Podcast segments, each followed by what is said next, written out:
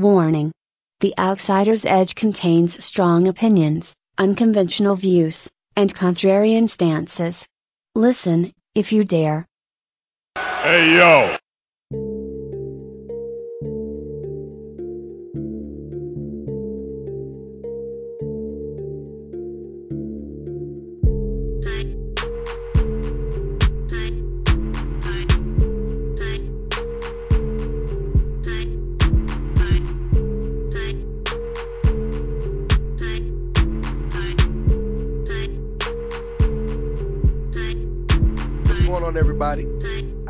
Welcome you to a special weekend edition of The Outsider's Edge, and I am with our, I guess, can, do we, can we make it official? Are you like officially a part of the show?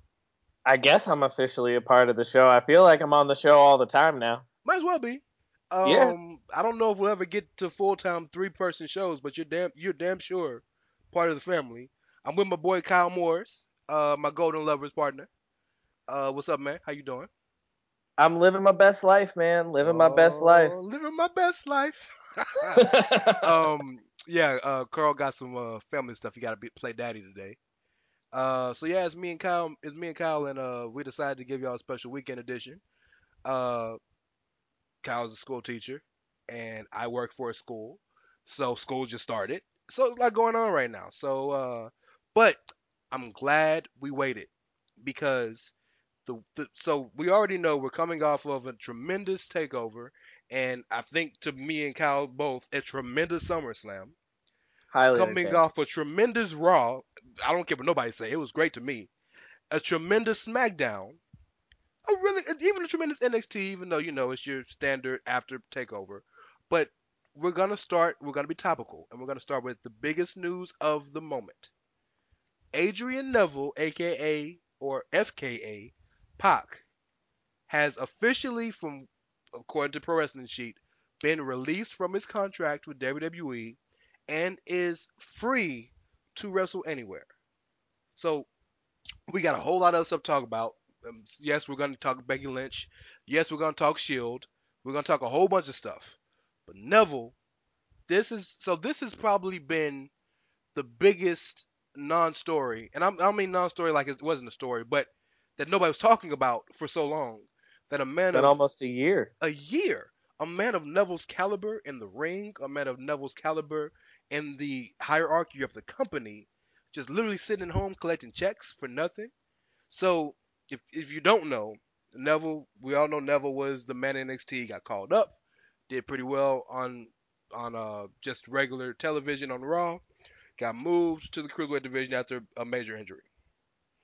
Uh, dominated the cruiserweight division, became the king of the cruiserweights, and reinvented himself in a way that he probably had never been in in his entire tenure in WWE. Um, Enzo Amore gets moved to uh, cruiserweight division. They're trying to revamp it instead of doing it what they're doing now, with just focusing on great matches. They tried to make it about great about big personalities. Well, there were none bigger at the time than Neville and Enzo, and eventually Austin Aries. Okay, whatever happened with that happened with that. But Neville loses to Enzo. Neville ends up leaving, and that's it. So I'm gonna throw you the softball to you, brother, because before we started talking, you said something to me that caught my attention, and I was like, we need to start now. So, what you think? All right, here's my thing. If I'm a promoter or a booker for a major company, I might book Neville, but I'm not going to push Neville. Neville didn't want to do business. Neville took his ball and went home because he didn't like the way that he was being used. And I'm not saying he wasn't justified to have the feelings that he felt, but he refused to come to work. If I'm a promoter for one of these other companies, I might book him because I'll sell tickets because people want to see Neville, but he's not going to be my top guy because the second I do something he doesn't like, what's to say he's not going to walk out on me? He walked out on Vince fucking McMahon. You think he won't walk out on somebody else?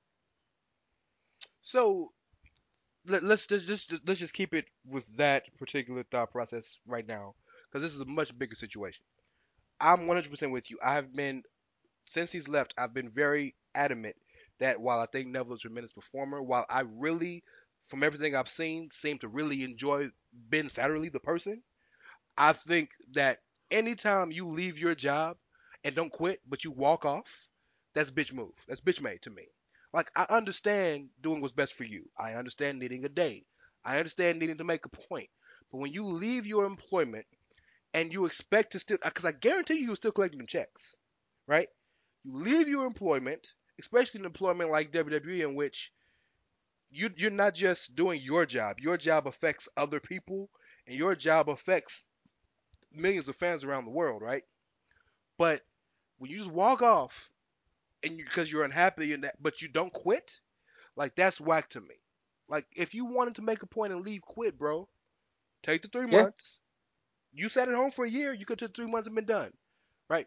So I'm 100% with you in that I don't, I don't, I don't, I don't know how I feel about if I wouldn't sign him or not. But you're right, I wouldn't push him at least until he proved himself to me.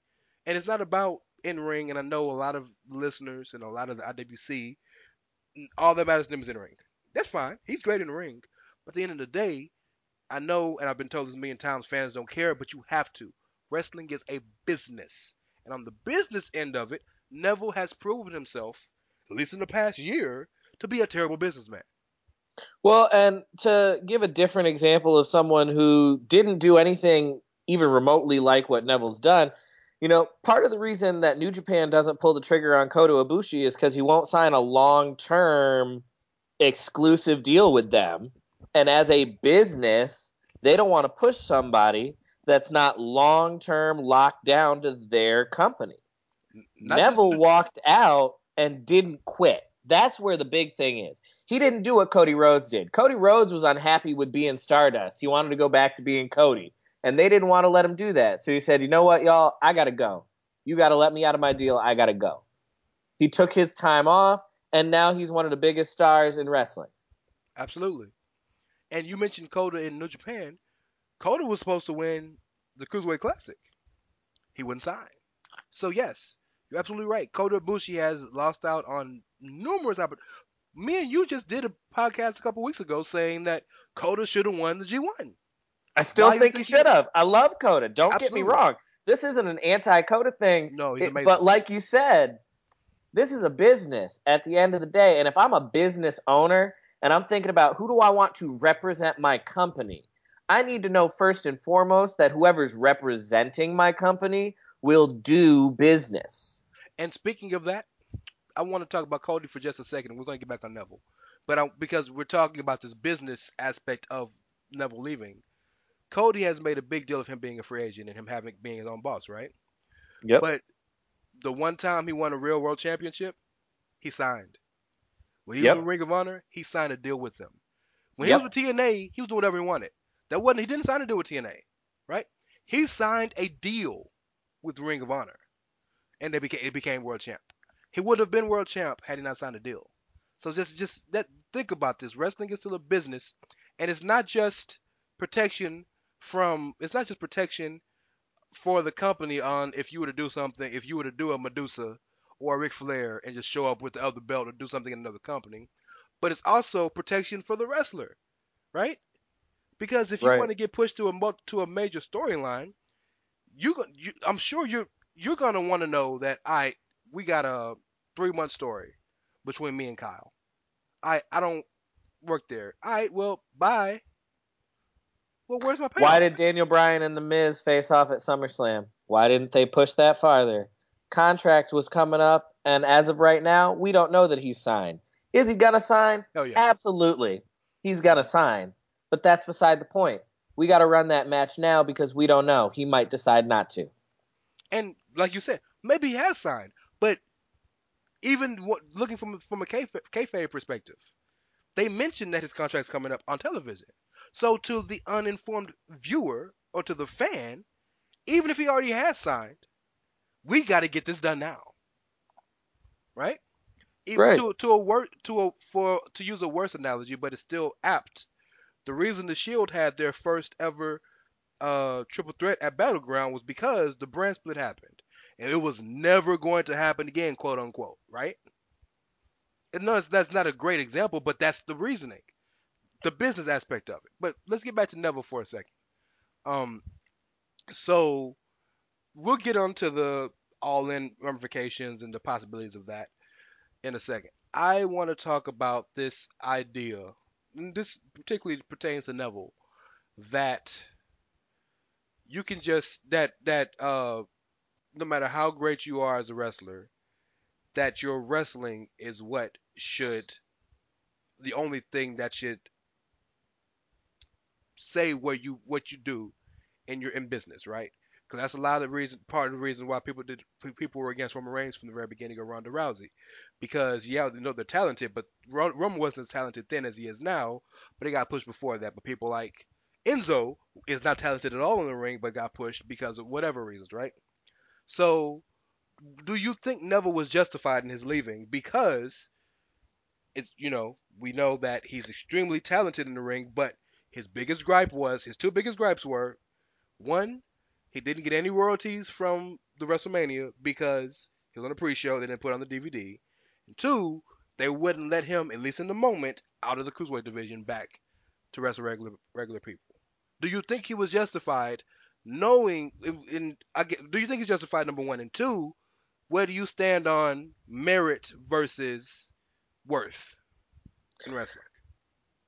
I think at the time he was definitely justified to be upset about the royalty thing for sure, but the glass ceiling that was the cruiserweight division at that time because that character as a heel was white hot and he had done all there was to do as the cruiserweight champion. He had reached the time when it was right for him to drop that title and not necessarily go to like world title contention, but you know, hit that mid card title scene. Get and that could have also potentially helped the cruiserweight division if it could have been used as a stepping stone into the mid card and then who knows what else. It wouldn't have that like I don't want to call it like a tainted reputation, but it wouldn't sure. have that like cast off feel to it. It's in his own world. Yes. It wouldn't feel quite as cast aside if that had been the case. So I think Neville absolutely had some legitimate complaints. And I'm not even necessarily mad if he had wanted to walk away, but like, quit, dude. Just quit. Send in your notice. If they don't want to accept your resignation, use some of your money and get. You don't even need an expensive attorney for that. No. A cheap attorney can quit and get you out of a contract. And you're independent contractors by by the letter of the law. So technically, yeah. they can't hold you yeah, no, they can't deny your release. If you're pissed and want to go home, all you got to do is say, "You need to let me out of this contract." I, I, I formally submit my resignation. That's it. So where do you stand on the merit versus worth idea? Because, and I, am asking that specifically with Neville, because I'm list, I'm in my. So when we do this podcast, and we say things that I know are gonna be viewed as controversial, I'm I'm already thinking of what the fans are going to say or what the listeners are going to say. I know we have a big base of listeners who will gladly say, well, such and such should quit and go to TNA. Or such and such should quit and go to New Japan. Shinsuke didn't get the world title at WrestleMania, so he should just quit. Like that, like that thought process is asinine to me because number one, one person picks who wins and who loses. So you're never going to be happy if you stake your claim based on like success in WWE. Number one, that's I'm sorry, but that's just factual. Number two, there are a million other factors involved, right? With with time on the card, what what what drives you? Are you a person that's driven by, like Punk was, by being the last match on the card? Are you a person driven by just having great matches? Are you a person driven by just being on TV and having reach? Like you know, a guy like Zack Zack Ryder just wants to be utilized. Like there's a lot of things involved, but a guy like Neville, who had proven his worth in many different ways, but let's not forget, was gone for so long, was injured for the Cruiserweight Classic, was injured for a lot of these situations that happened when he tore his Achilles. When he came back, the only thing that made sense for him was Cruiserweight at the time. Right? So, like, okay. where do you stand on that issue? So, uh, I I just want to clarify when you say merit versus worth, you're talking like work rate versus worth to the company. Sure, right? Yeah, basically, because I don't like this idea. Me personally, I don't want to put this in, on you, I like this idea that well, if I'm not being utilized, if fans think that if he's not being utilized the way we want to be utilized, or she, they should just quit and go be the king of the indies. Okay. Um, I think what that comes down to, and and some of this is understandable from the perspective of just what it means to be a fan in general. Mhm. People lose sight of the fact that you don't have to be world champion to be a successful wrestler. And that there's a place on the card for a lot of different things, and that you can be a career mid carder and be a Hall of Famer. The Godfather's in the fucking Hall of Fame. Well, you could be a low carder, uh, Koko B. Ware. Yeah. Well, that's what I'm saying, and and even beyond that, like you don't have to be the most decorated performer to be popular. It's okay if your favorite is not always at the top of the card, or is not always the champion, or is not always in the main event. Like that's all right. But that's not okay, Kyle, to a lot of fans, which is I think the reason why I'm asking this question. To me and you, it's fine. Like to me and you, it doesn't. It like as long as as I think uh, I think what most reasonable people want from their wrestling is that, or their favorites, is that they're being utilized similarly, cor- as correct as they can to the nature of their gimmick or their character. Yeah, I'll give you a great example. I'll give you a great example. I love Aiden English. I think what he's doing now is perfect for him. Yeah, Perfect. I love Aiden English. I am all for him on my screen singing in those dulcet tones and reminding me that it's Rusev Day. I, I, that is a great role for him. I don't need him to be world champion. Give him a U.S. title run as a pity run in a couple years for being a good wonderful. company man. Yeah. That'd be wonderful. Let him and Rusev be tag team champions for a little while. All for that. But I don't need him to be world champion to be happy. I'm happy because I see him every week, and what he's doing is entertaining. So, uh, but so going back to Neville, which is why I asked that, and I guess we could kind of talk about all the ramifications because All In is the indie WrestleMania. Um, that you're going to, by the way. I want to continue to let people. I know am going to all in. Um, I think it'll be a fun card. That's next week, right? fun card. Yes, next weekend, next Saturday, You fly out when you fly out. Friday, Friday. I'm a teacher. I can't take all these days off. Good point. Good point. Yeah. Um, but you know, we talked about just a second ago is Neville justified in in in necessarily leaving because we both feel like it's if you're if you're disgruntled or you have I will never begrudge a person to have a problem with what they want to have a problem with. Like that's fine. I I can't say anything about your you personally having a problem with something, but the but then I can say something or take issue when you have a problem with something and how you choose to take out that problem publicly, right? Uh, so of course I got a problem with the way Neville took out took out his frustration publicly with the company because we've missed out on a year's worth of great work. He's soiled his reputation in the eyes of not only Vince and the company, but like you said, probably other promoters, right? But then now there is this idea among fans that, well, you know what? If you're not getting what you want, then just leave. And I hate that notion because that's a dangerous notion. Just like the whole Daniel Bryan Occupy Raw situation was dangerous. Because now think about it. Think go back four years ago. I'm not I'm not I'm not trying to complain about anything or anything. I'm just making an observation. Go back four years ago. If Occupy Raw never happened, or the Daniel Bryan thing never happened, and WWE never made it look like the fans are the sole reason that he got pushed to the main event, main event of WrestleMania, do you think we'd have the hijackings we have now? I mean, that's hard to say. Um, probably not, to be honest. Probably not. But I think the other dangerous part of that assumption is the assumption that if they leave, they're going to be used somehow miraculously better. And I and I I want you to expound on that, but I want to cite you one major person, Damien Sandow. Yeah, Aron Rex was a total wreck. That was a train wreck. And and the best part of why I'm so happy he bombed, and I don't mean this personally, I want that man, I want success for that man, I do. But from from from my, if I can stand on my high horse for a second, I'm happy he bombed for one reason. He bombed going out his way. You can't blame that on the company. You can't blame that on creative because everything he did when he left went to TNA was his idea. It was his gimmick.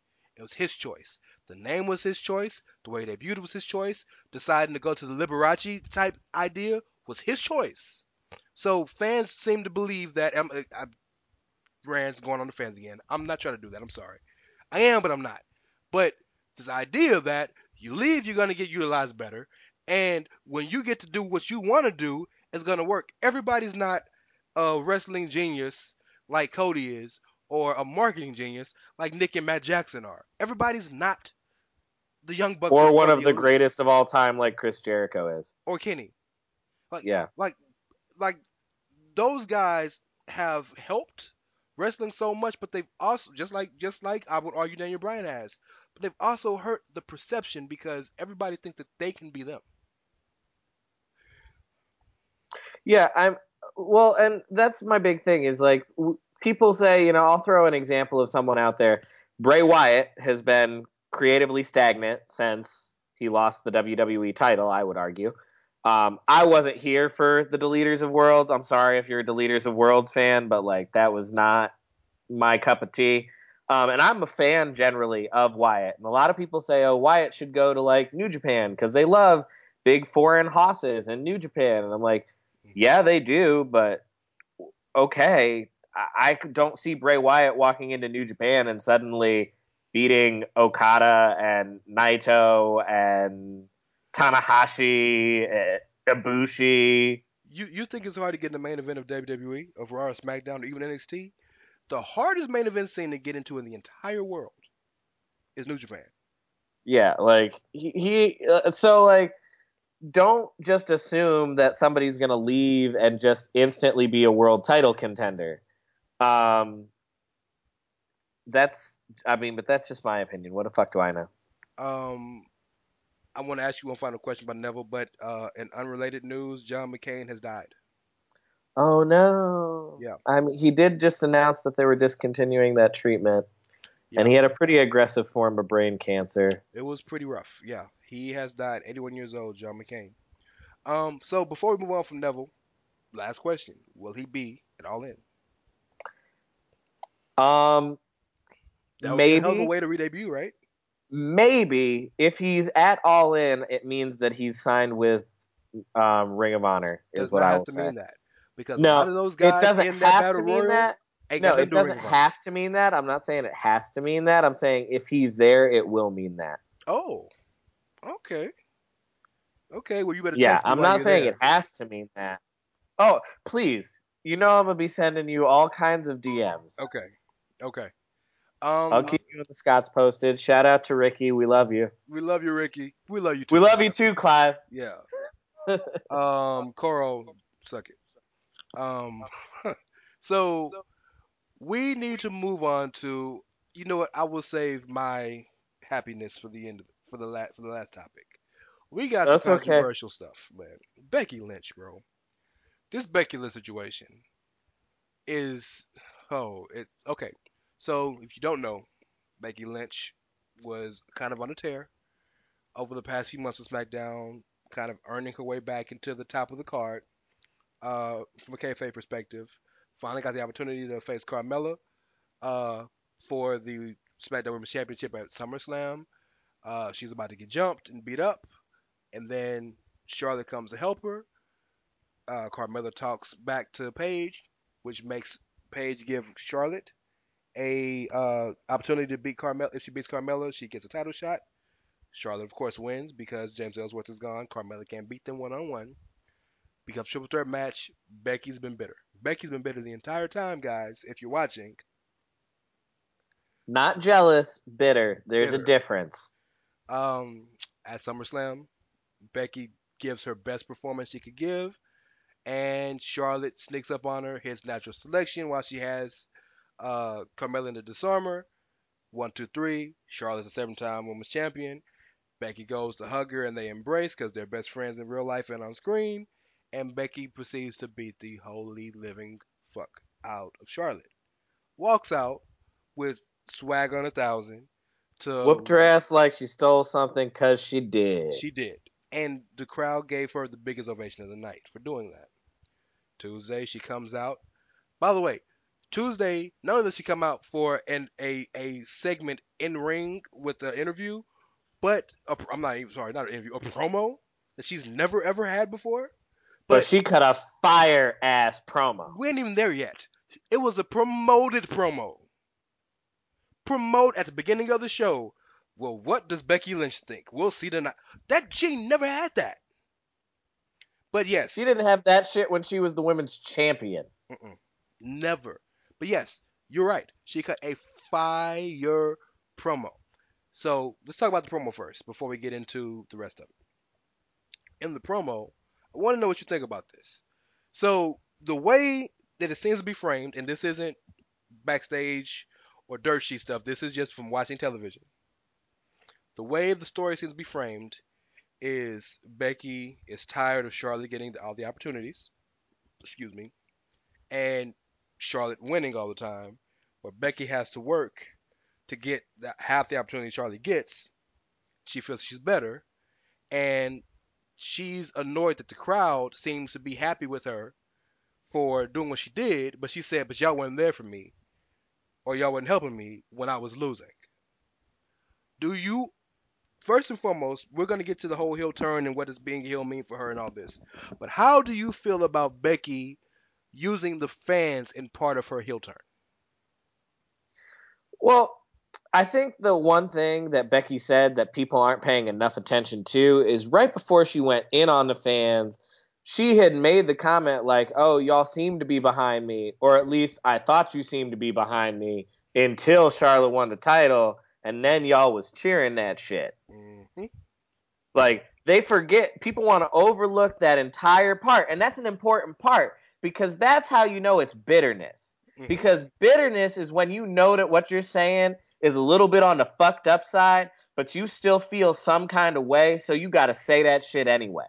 hmm And that's what the, like everybody's shitting on it. And and the other thing that I think is hilarious about it is to me this feels like a double turn in the works. Because the crowd is naturally behind Becky. And Charlotte does work generally speaking better as a heel. Long term, we don't know where this is going to go. But the fact is Becky Lynch went from somebody who wasn't even on TV for large stretches of 2017 to now building towards what's probably going to be one of the main events of the first ever women's pay per view versus Charlotte fucking Flair.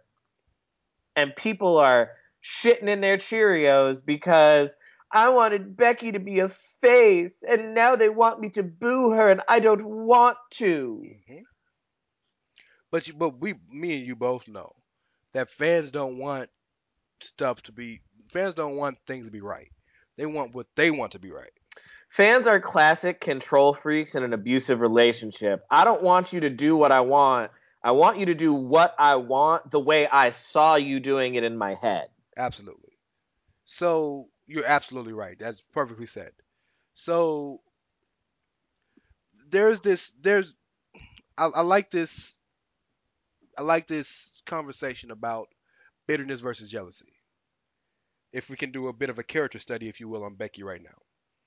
Um, I think it's something to be said, and and and like the one thing I appreciate about WWE, at least their television, is that their storylines can be disjointed, their creative can be lacking, if not terrible at times, and there's all yeah, there's a million things you can criticize about WWE, but they're tremendous at not only slow burns, but at foreshadowing. Even when you're not paying attention to it. If you listen to every Becky promo she's cut, even going back to the mixed match cla- mixed match challenge when Sami was trying to get her to turn on the bad side. And Sami was so excited on Twitter, by the way. When she turned, Af- yes, Yeah, talk about finally. right. But that, but that's, but that's foreshadowing. That's not Easter eggs. That's foreshadowing. Because I hate to be the guy to break this to you guys, but the story was only going to end one way, right? Well, one of two ways. Becky wins, and then she becomes another champion, or Becky finally gets tired of losing and lets everybody have it, right?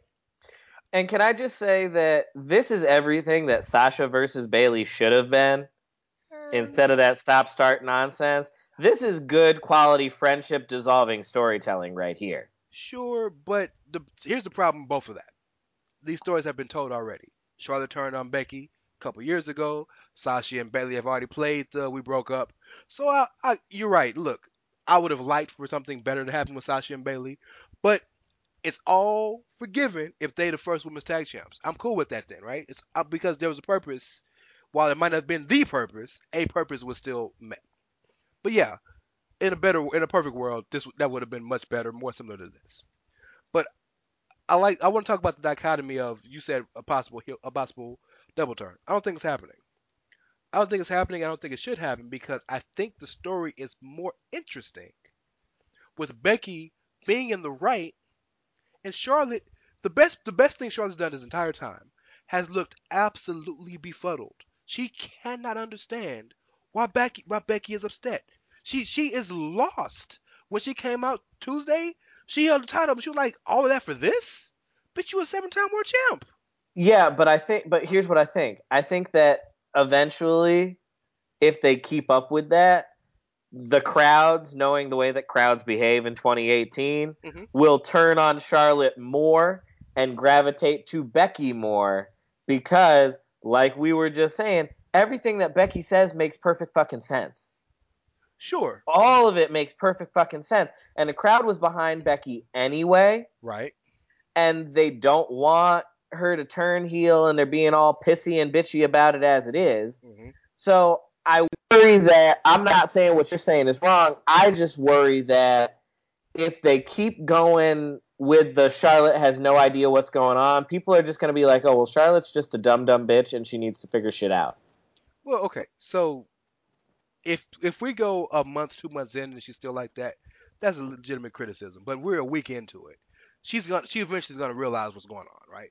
Especially since they brawled Tuesday. It wasn't a oh well, what's wrong with you? It's a we straight up brawled.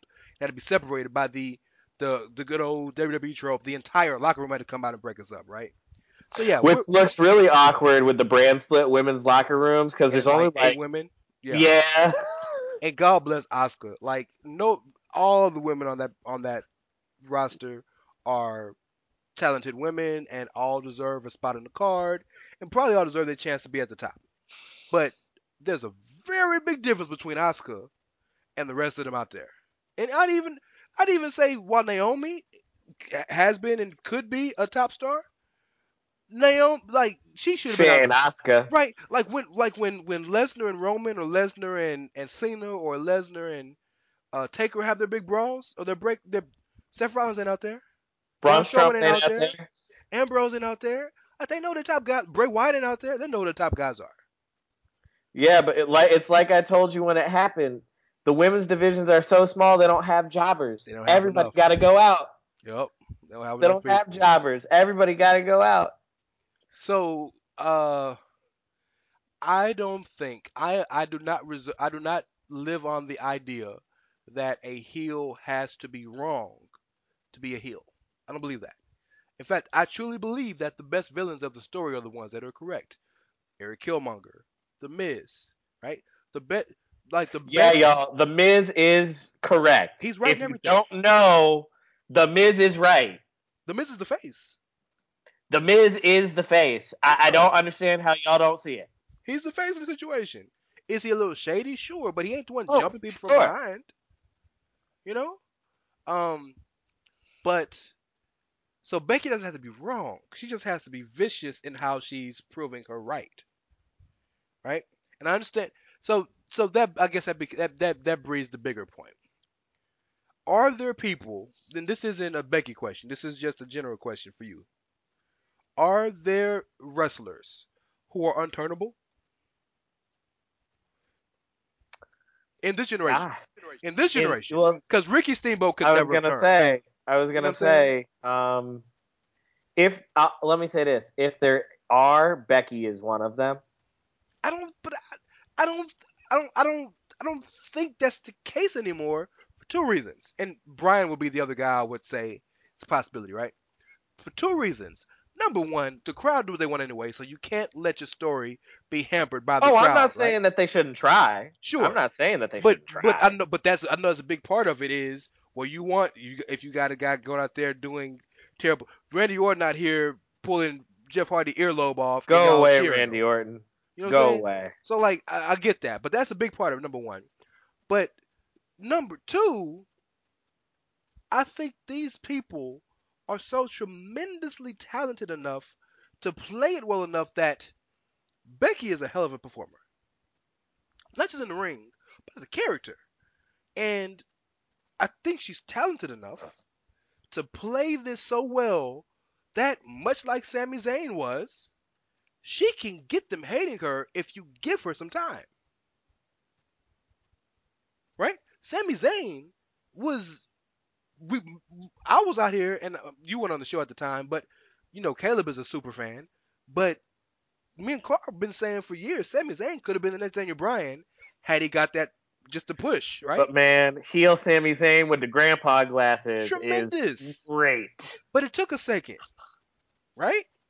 So even though Becky's justified, and she's not, and let's and let's- let's fix that. She's not justified in what she did. She's justified in how she feels.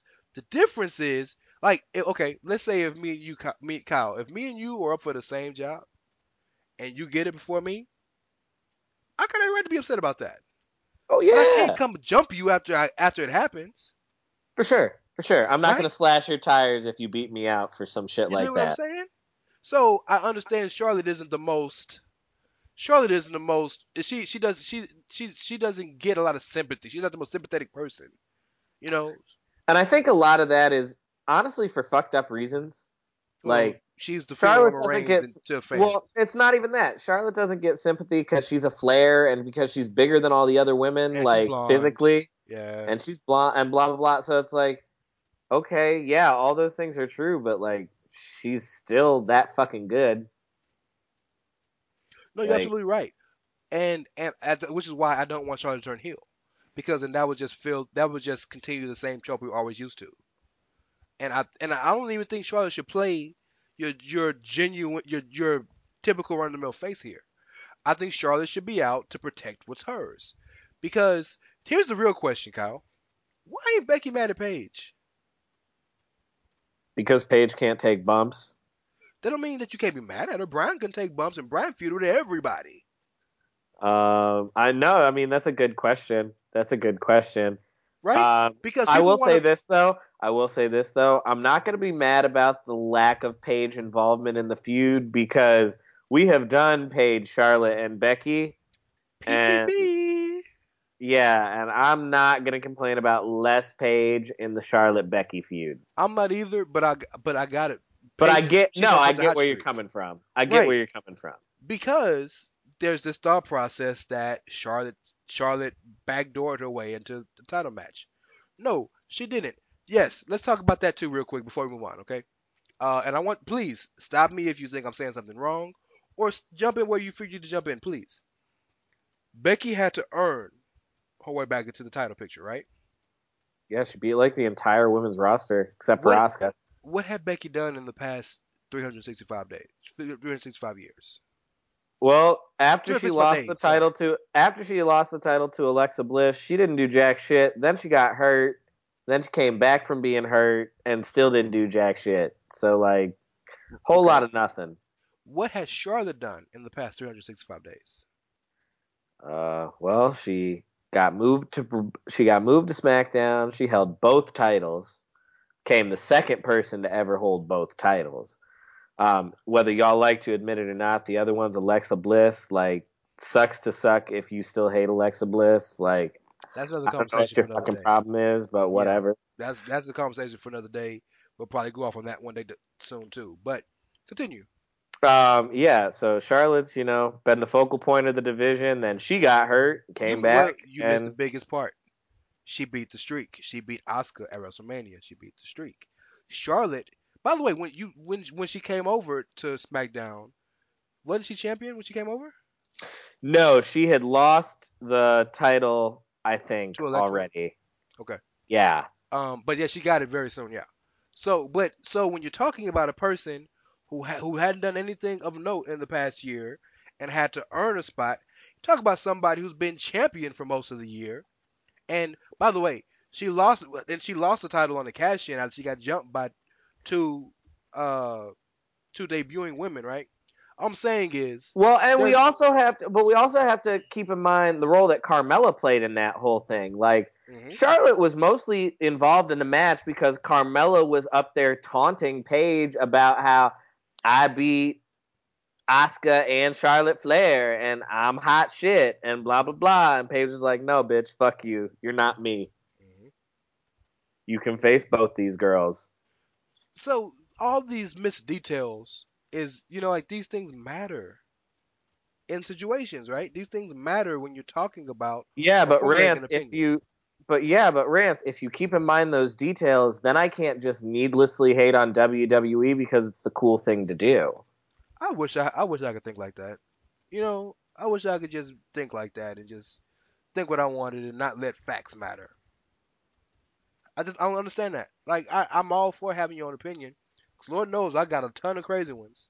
But I just like at, at a certain point you got to look at the facts and be like, okay, well, Becky lost a lot. She had to win a lot.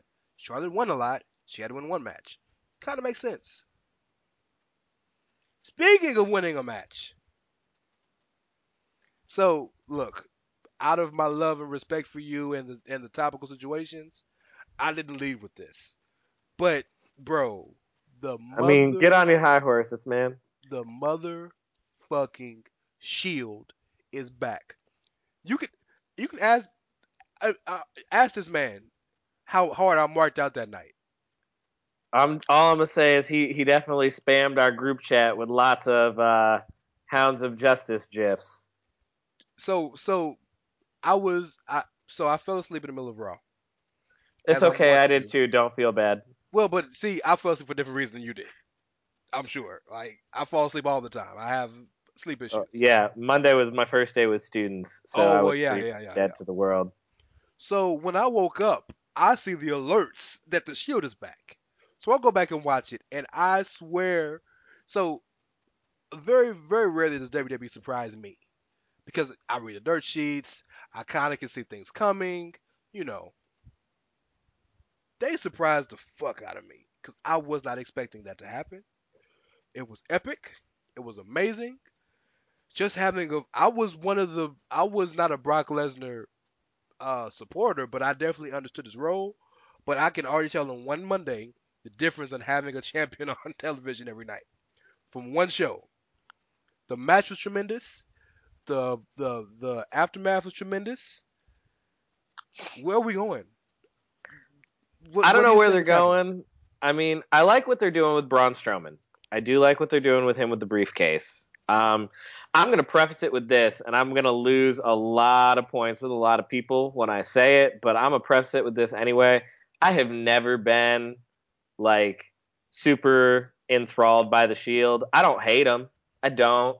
And I respect the talent level and all of that, but I have just never been a big Shield mark. Um, sorry, y'all. Everybody love has flaws, Dean. Carl. I love everybody, has, Dean. everybody has flaws, Kyle. Everybody has flaws. Okay. I, I love Dean. I like Seth all right. I used to not like Seth at all, but I like Seth now. Um, and I, I respect Roman. I've just never really been all that into the Shield.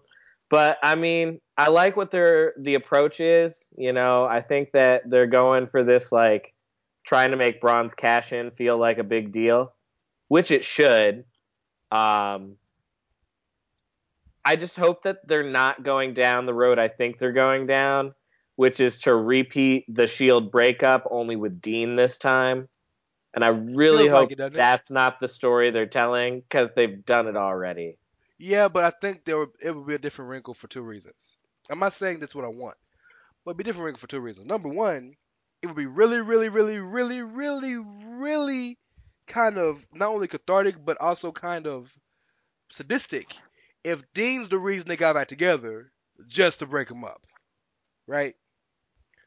And t- number two, this time, it wouldn't be a. So when the Shield broke up the first time, Seth only broke up. Seth only broke them up because he felt that they had done all they could as a team. He wanted to be a single star, right? hmm If if Dean breaks them up this time, it's not gonna be that same thought process. It's gonna be No, because Dean's already a star. right. It's all they're, they're the three biggest stars in the company. Yeah, they are their Sans agent. generations. Yeah. Whether any of us like it or not, they are their generations. Like Rock, Rock, Triple H, and Austin, yeah. Triple H, Yeah. Absolutely. Bret Hart, uh, Bret HBK Taker. Sure. Absolutely. Uh, Cena, Orton, Batista. Like, yeah. Yeah, they are their generations group. Uh, but if it is this time, it'll be from a vindictive standpoint. So there, the wrinkles will be. Yes, the execution will be very similar, but the wrinkles will be different, and it'll most likely, if they do break up that way, it'll most likely end what we we what we've all wanted: the Shield Triple Threat to main event Wrestle- WrestleMania for the title. But I want to talk about the idea. We're gonna talk about Braun's involvement in just a second. I want to talk about this idea of are they heels or faces, and even going a little further than that, why did they get back together in the first place? Where do you stand on that before I say my point? Um, as far as whether they're heels or their faces, I mean, as much as people love to boo Roman, Seth and Dean are too popular for them to be outright heels right now. Even though the crowd loves Braun, like they're not fixing to turn on Seth and Dean right away. They'll have to work for that. Um, Much like as far yeah as far as where i think they're going with it i just kind of said where i think they're going i think they are going with long term dean's going to break them up Okay, so why do you think they got back together? What why do i was the think they got back together in the kayfabe? Um, why do you what? Who do you think brought them back together? What do you think the purpose was, or the idea from a kayfabe perspective? didn't braun hurt dean isn't that how dean got hurt i i could be wrong i could be No, totally Joe wrong Joe hurt Dean. Oh joe hurt dean I think it was Hmm. Joe. Hmm. Then I'm uh I honestly don't know. That's kind of why I was a little bit surprised by them getting back together. Is like Seth and Dean getting back together made sense. Why all of a sudden they're back with Roman out of seemingly nowhere after. Roman has already vanquished Brock? So so it, it's not out of nowhere because number one, when when when Dean got hurt, they were still the Shield. Dean got hurt in the Shield, right? Number one.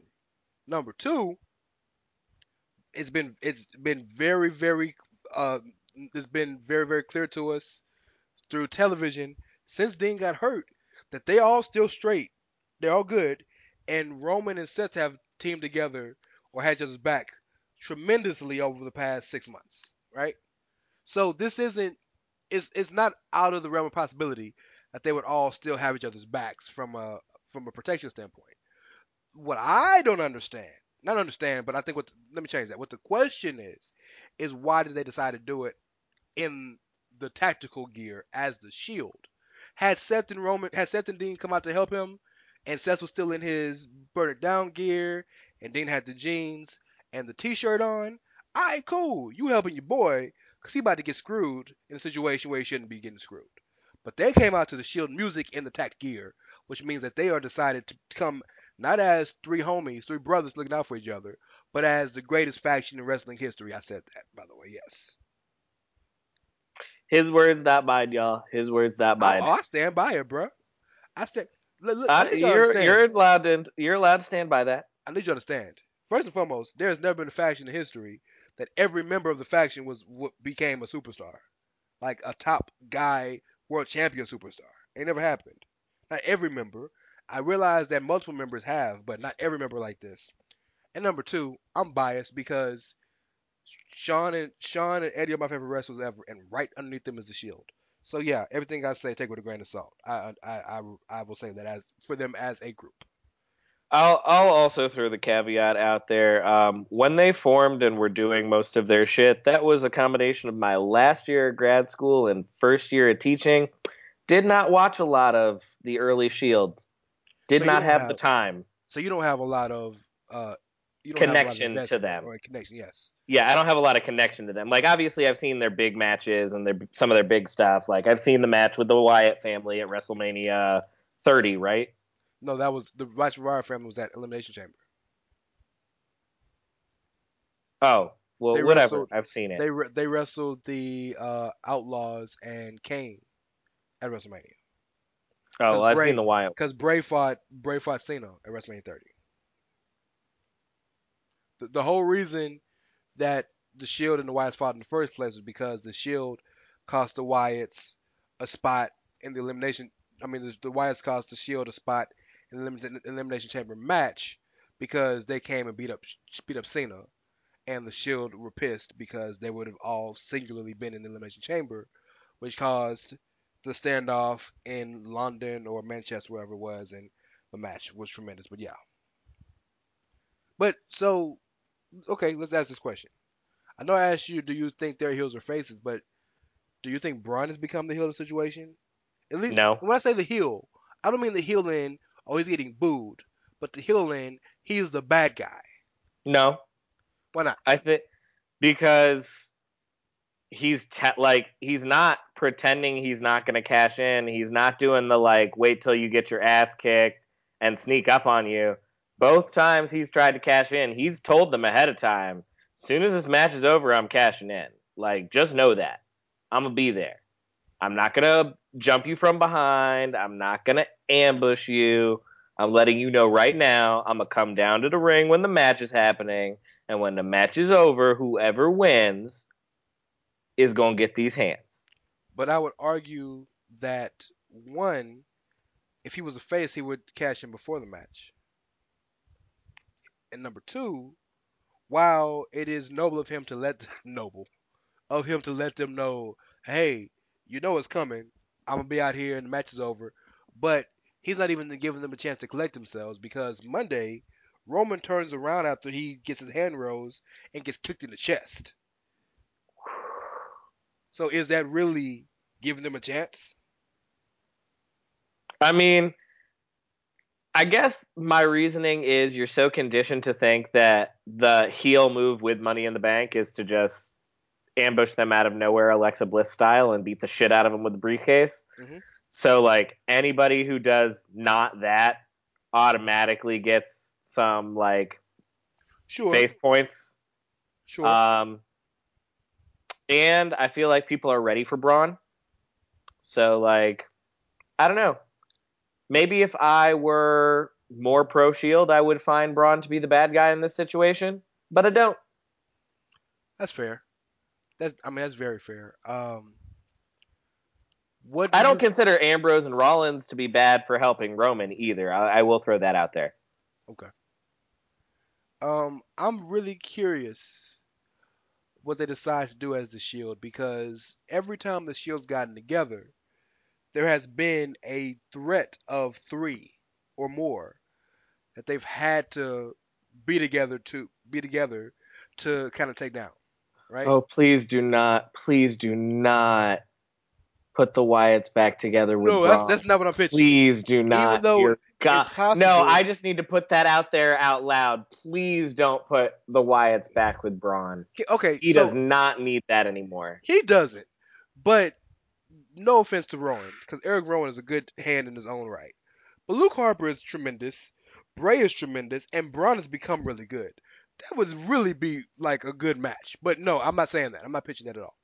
That's what I'm pitching. No, I will say send Bray back to SmackDown and put him and Harper back together though, because they go together like peas and carrots. They do, but the problem with them is as long as Bray and Luke are together, as long as Bray and Harper are together, Harper will always be looked at as a subordinate or a or second tier. That's the only problem, which is why they need to split up. And they're perfect together. They're perfect together. But it's a, it's a, it's it's and this is a bad analogy, but you get the point. It's a Ted DiBiase Virgil situation, in that no matter what Virgil did the rest of his career, people always he just was always Million Dollar Man's guy. And Harper is so tremendously talented and worked so hard to move past the I'm the general of the Wyatt family that if they put him back together, that's he's gonna be typecast like that for the rest of his career. Yeah, but as it stands right now, him and Rowan are going to be typecast as a tag team for the rest of his career. So Well- I mean, that's a similar card Would you glass rather okay. Would you? Well, I don't I don't know. Would you rather be consistently using a tag team division and tag team champion, and like and multiple time tag team champion? Or would you rather be Alex Riley? Oh, hold on, hold on. Just because he's the subordinate doesn't mean he has to be Alex Riley. But when they were together, what did Luke Harper do of his own consequence that did not involve Bray? Everything Luke did was I was he yeah Luke and Rowan had a couple matches to themselves. You know why I want it, but you know why I want to see them put back together because Yeah. when they broke up the first time, I never got Bray versus Harper, and I want. Bray versus Harper. That's I fair. want that story. I want them back together, and I want Luke to get tired of being Bray's lackey, and I want him to out Wyatt Bray Wyatt. So what should have happened with Randy Orton? Yeah, that should have been a triple threat match. Like that really should have been a triple threat match. It would have been so much better closure for that story, and it would have made that awful match better. I was there live. That match was the drizzling shits. Was it bad because of the theatrics, or was it just The bad? theatrics didn't make any sense live because it was silent. It was just like random ass projections on the screen Sure. and them standing there. And it's like, this is fucking terrible. That's fair. That's fair. I get it. Um, But I don't know. I don't know who the threat of three could be for the Shield if you don't. If it's gonna, if they're gonna stick with Roman versus Braun, which makes sense because Roman and Braun are each other's probably best singles rivals. Peter Griffin and the Big Chicken.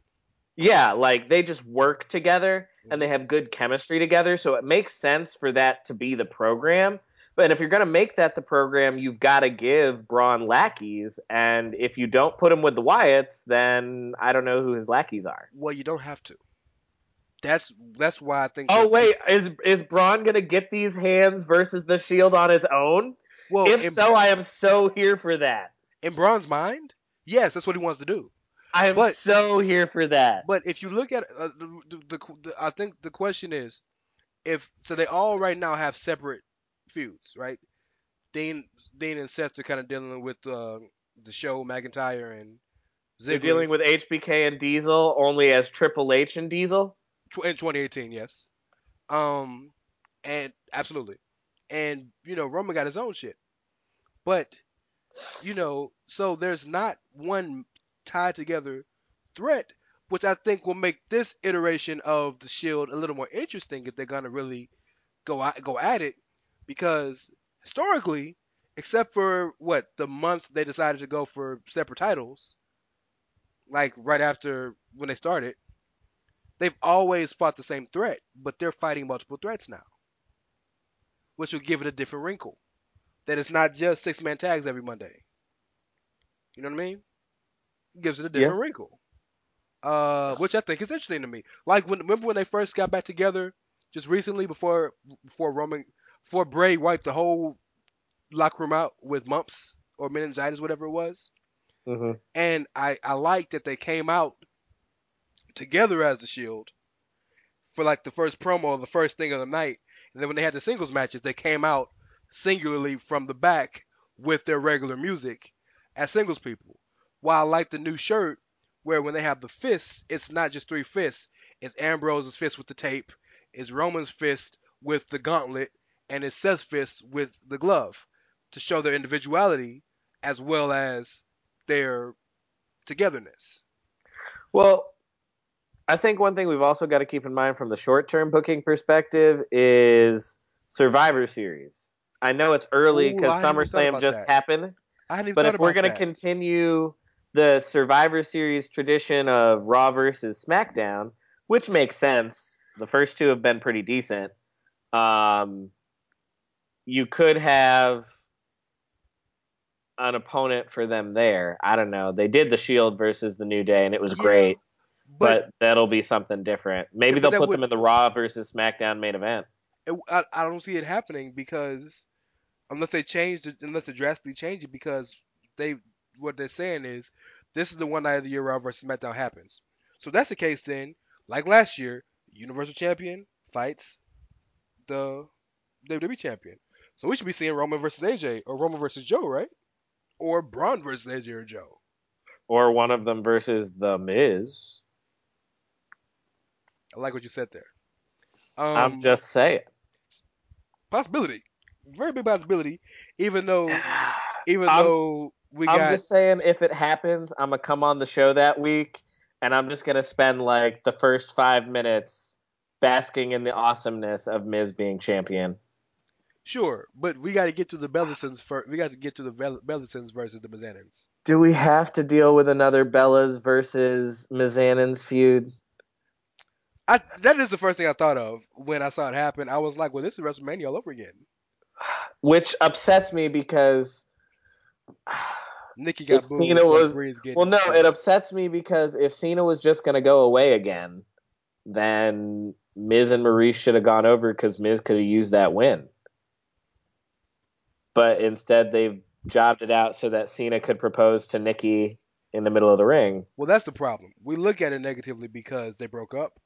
But look, and I'm not a reality TV whore. I'm not. But I'm a big in wrestling. I'm big on moments, right? Moments matter to me because at the end of the day, all this shit, like I will, I'm, I'm, not gonna remember the work rate of match number five on the card of the 15th week. Of, I'm not gonna remember that shit. I'm gonna remember the moments though, and that is one that is a, a one of the most memorable moments in Mania history. So if they wouldn't have broke up, it would be looked at more favorably because Miz Miz had to die for a great deed to be done. So now it looks stupid that Miz lost because they broke up. But had Although I will together- say, I do hope we get the return of Total Bellas bullshit. dog, I, because when when they did the one with with Oh, uh, Bryan, We get the return. yes, yes, yeah, Oh, dog. yeah. Please give me the return of Total Bellas bullshit. By the way, for those of you wondering why uh why the Bellas came back and we're at SummerSlam with Ronda, Brie's wrestling a match at the next pay per view. Nikki's coming back. Like they're actually trying to wrestle again.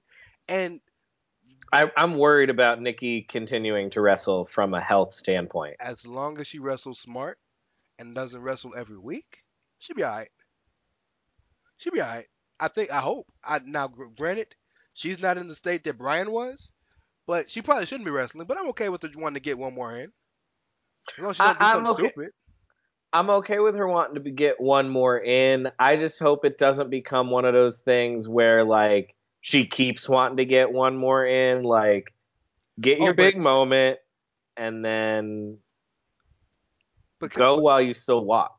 But Kyle, I thought you I thought you knew that that Nikki didn't love wrestling. Nikki is a model who only I mean, wrestling for her relationship. Here's what I'll say about Nikki Bella. Nikki Bella doesn't do it for me, but Nikki Bella got a lot fucking better in the ring over the course of her career so did and showed a commitment. Brie did too, but Nikki more so Yeah. than Brie. Like Nikki got to the point where Nikki puts on better matches than Alexa does. Nikki was a top level wrestler in her in, in the women's division at one point. Yes. That's what I'm saying. Like Nikki Yes. puts on, you know, a higher caliber of match than an Alexa or a Carmella, and I don't hate Alexa and Carmella the way that other people do. Yeah. But like Nikki gets shit on because she's Nikki, and I get that. hmm I do, but like she'll put together a serviceable match, and Ronda hasn't disappointed yet. So like, Well, hold on. Don't put those two together because I was going to ask you, do you believe that rumor that it's going to be Nikki and Ronda at Evolution? I don't believe it for one second. I mean, I still think Shayna Baszler's gonna pop out of the woodwork and Me too. become Stephanie McMahon's test. Me too. So Wouldn't that be hilarious? That Stephanie McMahon's going to get a test. That that's a throwback for all of you guys who've been watching wrestling for 20 Yeah. plus years. yeah, all you young kids that don't know who Test is, look up Shane McMahon and Test, and look up the Test and Stephanie wedding. It's a great moment in Raw history. Wrestling history. Yes.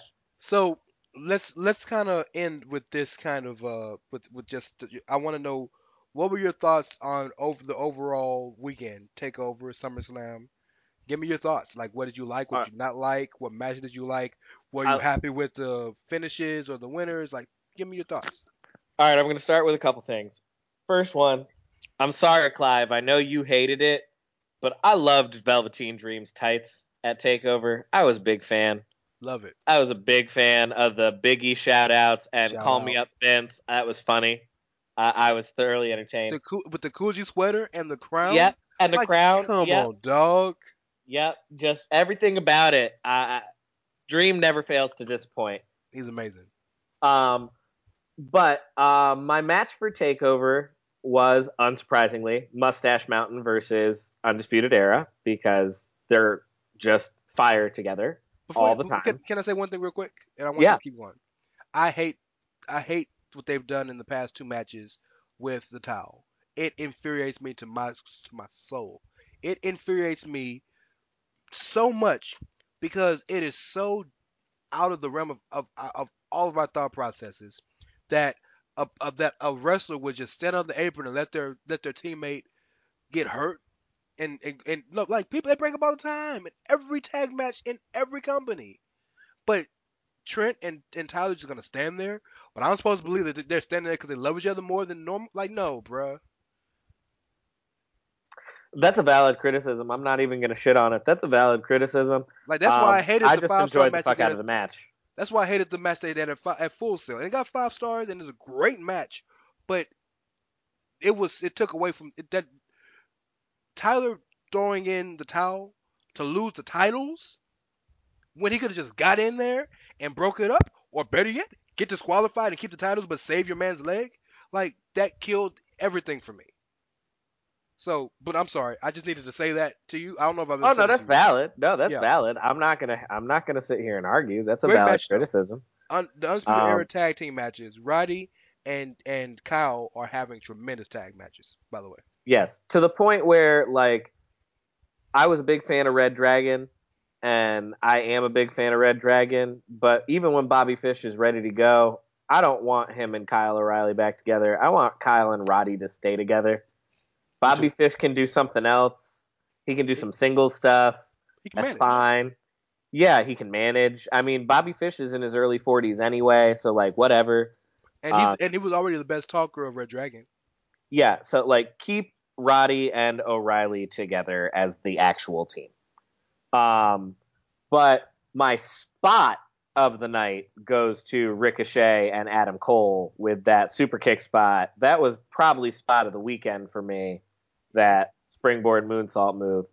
Um, you know, Takeover was another great show. I was happy to see Kairi Sane get the belt because I do think Shane is going to end up being called up soon to be the new test.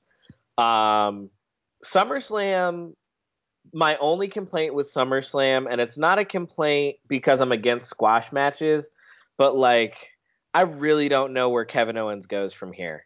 That's a fair question. That's that's a I real question. I really don't know, and it upsets me because Kevin Owens is so good and so versatile and capable of so many things. He's top star. And yeah, he's a top star, and he just feels so directionless and so defeated after a two minute squash, in spite of the story that they told, mm-hmm. because it fit with the story they'd been telling of Owens being afraid of Braun and not wanting to fight Braun and blah blah blah. That made sense, but it still like damaged Kevin Owens a little bit, and I don't know where they're going anymore.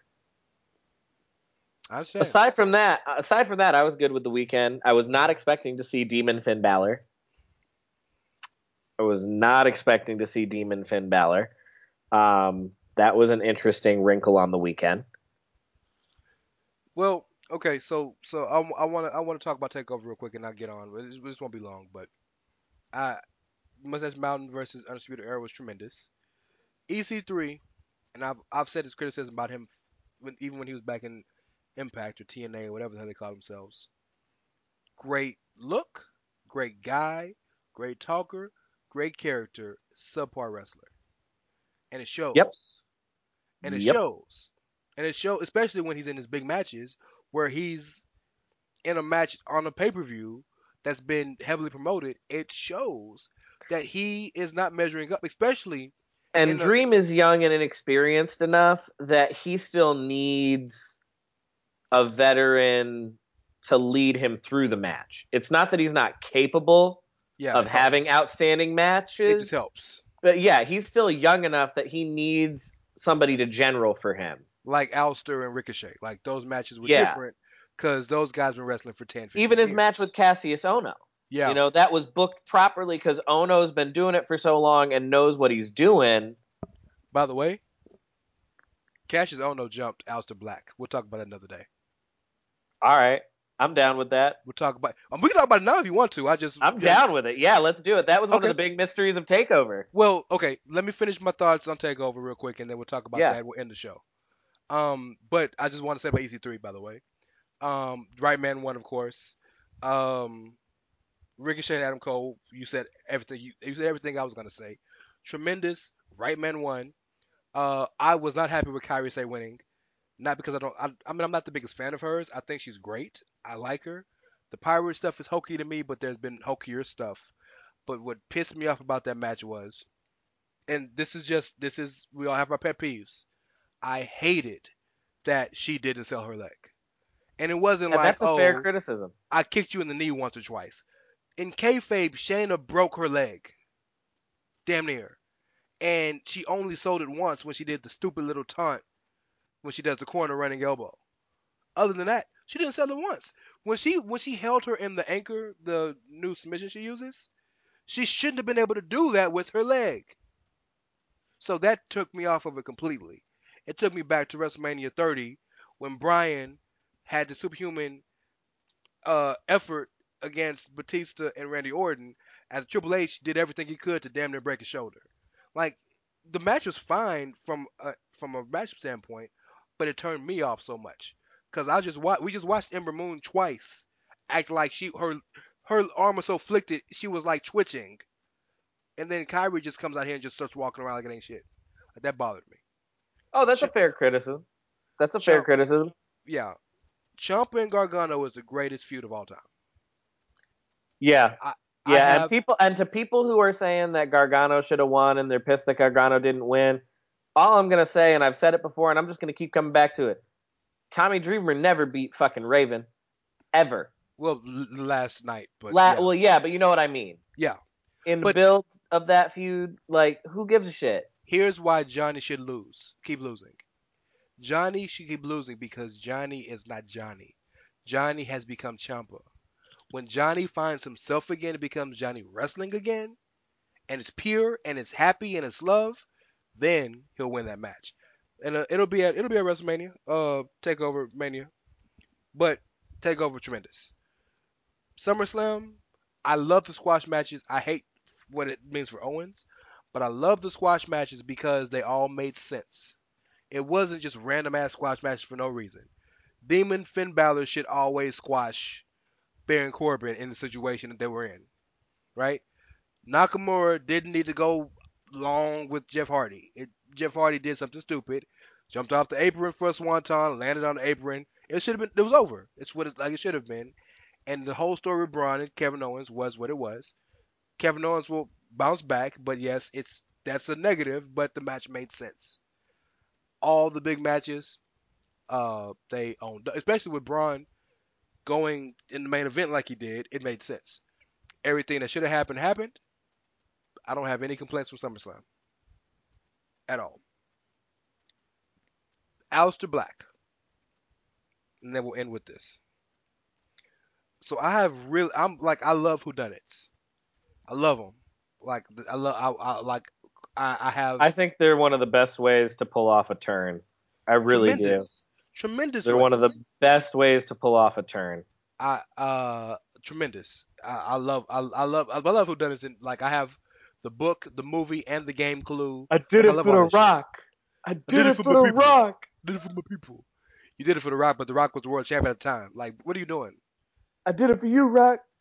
That's for Kishi, for those of you that are young and don't know what we're talking about. Yes, Rikishi was a bad guy. Rikishi was Yes. a bad guy for like six months. Yes, he he was the one who ran over Stone Cold Steve Austin.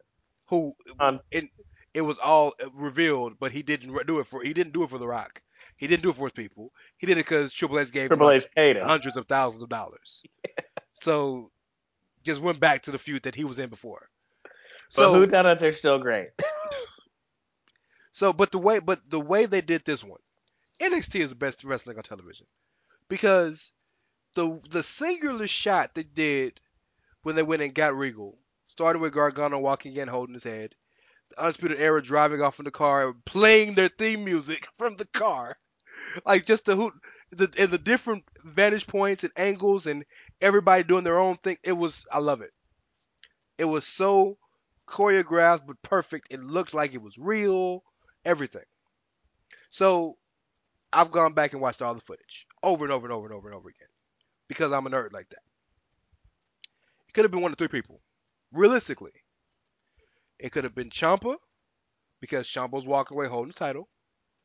It could have been Lars because if you watch the the main the very first video, you see the big dude walking in the the light green yellow shirt with the red t- trunks walking up the driveway away from Full Sail.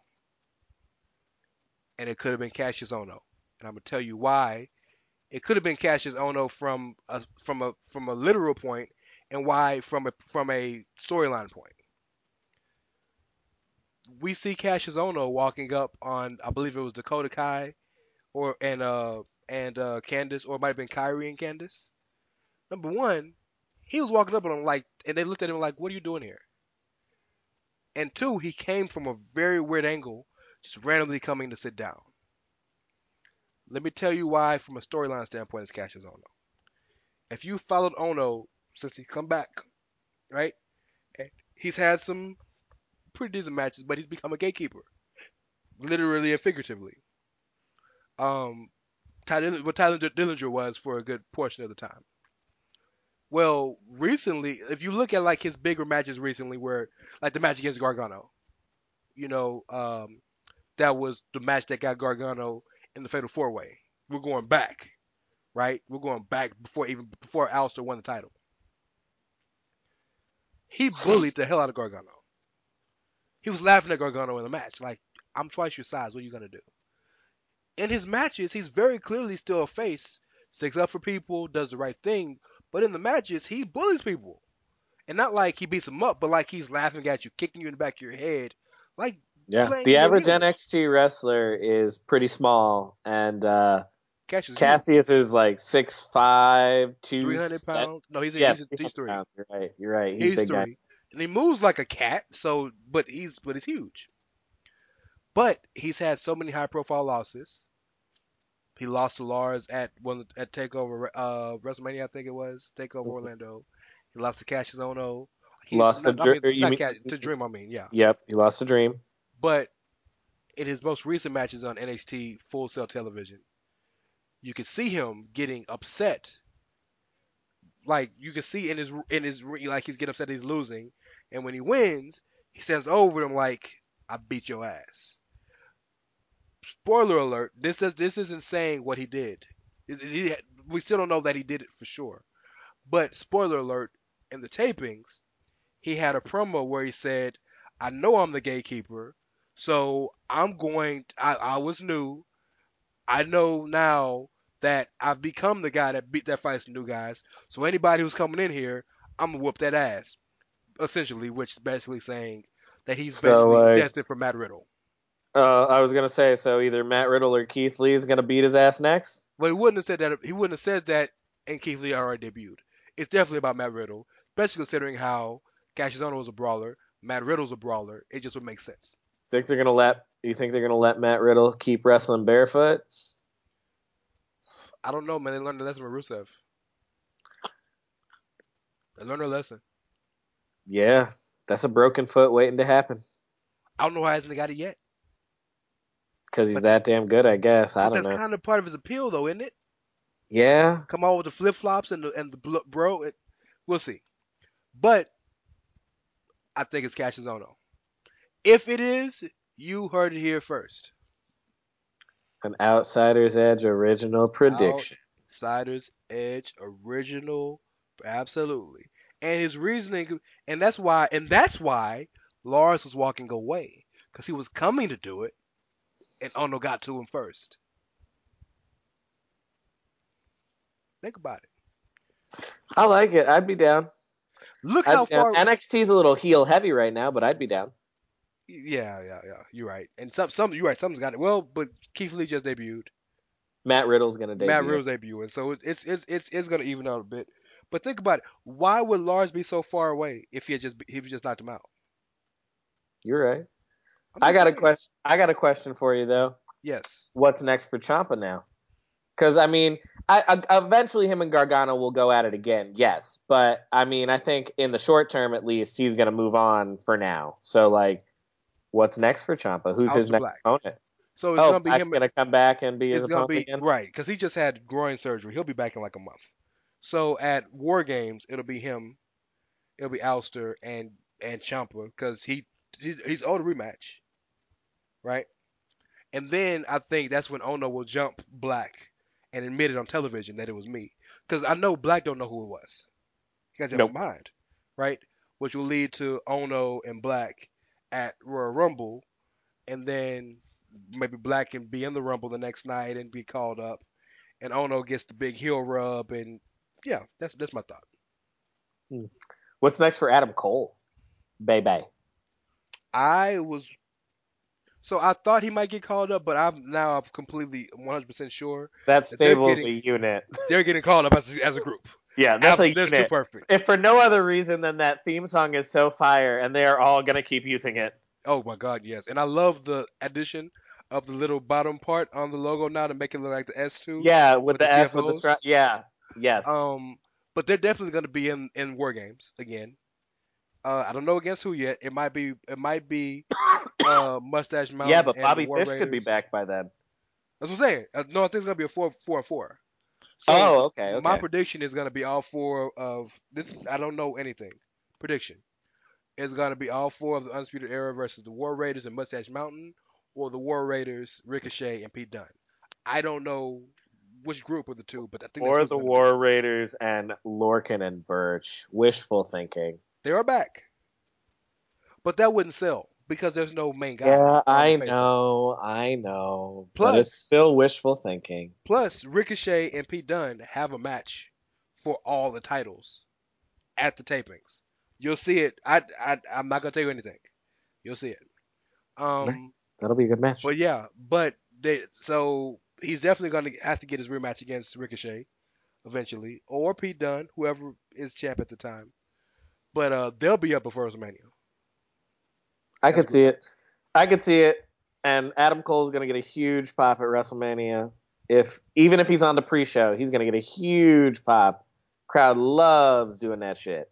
Doesn't matter where it's gonna be. It could be in it could be in Paducah, Kentucky. Yep. They gonna Adam Cole baby and the what's hell out of great, and what's great is and what's great is they've been doing it for years. Like that that is some shit that he's been cultivating for a long fucking time. You say cultivating, it's not even clever. Nope, That's, that's the best part about it. It's not even it's clever not at all clever, but it's fun to do. It's just it's so fun to do. I was gonna say, don't even act like you haven't gone to a show and done that shit. Oh, I was at War Games, the first one in Houston, and we we Adam Cole baby at the hell we we we are the we, we gave Dream the biggest biggest cheers he had gotten at the point. We cheered Andrade like crazy to be Drew, and we in Undisputed Era got so much love. I thought that Adam Cole was born in Houston for a second. I mean, he does have black parents. Yeah, I'm t- any any dude named Jenkins. telling you. Telling you. Um, tell them where they can find you, bro. All right, you can find me on Twitter. That's at Dr. S'mores, capital D as in doctor, capital S as in s'mores. You can uh, also follow Karl at Outsider Kervin. He wanted me to remind you guys that eventually, sometime within the next four or five years, he will be dropping his new column that is almost finished. Mhm. That he You said guys are gonna love it. Yes, when he drops it three years from now. no, he says it's almost finished. I am I am actually working on, and it'll probably be finished by next weekend. Um, a column on why Gargano and Ciampa is the greatest feud of all time. That is my return column, and it should be done by next week. Um, by the way, you can also follow me uh, at it's Rey Cash, R E Y as in Mysterio, C A S H as in dollar signs. Uh, of course, the shout out Social Suplex at Social Suplex. Find the podcast, Social, Social Suplex Podcast Network. Wherever you listen to your podcasts, Apple, Spotify, Podbean, Google Play, all of them, Stitcher, Podcast Addict, all of it. One Nation Radio, One Nation Radio. Uh, Ricky and Clive, the big homies at Ricky and Clive. Keeping it strong style, New Japan show at KS Strong Style. Grown Men Watch This Shit, the indie show at Grown Men Pod. Follow all of us. Uh, check us all out. But I Oh, a and big special shout out to friend of the show, the Doc Chad Matthews, for announcing his impending retirement after WrestleMania. it that I haven't had time to. So, look, man, Chad and I started together. Chad and I started together. Like we started writing columns. He wrote, he did reviews for years, but when he decided to start writing columns, Chad and I started within like months of each other, and are in that same uh class, if you will, of Lords of Pain writers, with Shane and Chris Bear and Pringle and Karl. I think came in, if not at the end of our class, the beginning of the next, but like Benjamin Button, like a lot of great writers. So I feel this this kind of kinship with Chad, and you know, you guys know Chad's one of my big homies, right? But I haven't had time to process that yet. Like I feel a certain way about that. I don't know how yet. So I'm sure it'll come to me. But you know, The big message is we love you, Doc. love you, Chad. Yeah, Lo- gonna miss you, man. Um, but I have a big announcement to make. I it's it's it's or it's soon enough where we can make this announcement. I have told you guys that there will be something special on the third or Labor Day, uh, for us. So if you live across the pond, the third, um, there will be a special joint panel show between the Outsiders Edge, all three of us, Ricky and Clive. We are doing a mid-year awards show. So uh yeah, man, it's gonna be simulcast. The first half of the show will be on either Ricky or Clive or Outsiders Edge, and the second half will be on the other one. We haven't figured out because we we might do uh, Outsiders Edge our part early so that Cal can come on and we could do an all-in recap later on in the week. But uh yeah, so half of it's gonna be on the Edge, half of it's gonna be on Ricky and Clive. Look out for that. Uh, I thought it would be kind of cool to do a mid-year awards. Um, and if you listen to us, you know that all five of us have very different opinions. So that'll be interesting. Uh, look out for that. That's that would be we'll be recording that next Monday, and it should be coming out probably that Tuesday and that Wednesday. So yeah, we hope you enjoy that. That's a big deal for us. Trying to do It's something gonna be a special. fun show. Very fun. Super excited about that. Um, other than that, man, anything you got? No, I think that about covers it. Um, you know, rest in peace to John McCain, and you know, thoughts to the McCain family while they deal with that. Um, but yeah, it was a good week for wrestling, and hopefully, hopefully they can continue this pattern of strong televisions. Well, this was this was a tremendous week, but also Raw is very very. We're looking forward to that. Looking forward to SmackDown. First NXT of the new tapings, and Saturday and Sunday. Starcast and all in. Yeah, If there was ever a week for you to to hunker down and get ready to watch, this is it. Uh, so, I mean, of course, I'm gonna talk to you publicly, but I'll, but privately, but publicly, I want to wish you and everybody else going all in. Jeremy and Josh, I think, are going, and yeah, don't they'll be there. yeah, I don't know if Rich and James are going, but I know Jeremy and Josh are going. Safe travels. Enjoy yourself. Uh, yeah, everybody going, have a good time, have fun, and um, want to end you on on the same note we try to end all the time. Want to remind you guys that we care very deeply about our profession and our craft, and uh, we hope that you know that. And if you did not like anything you saw on the show, we want to remind you that we are doing our best, and you And have following our dreams. following our dreams. So you have to respect that, right? Have a good night. and if you don't, fuck you. That's no, I was gonna say that's just Kyle, but that's me too. Good night, guys.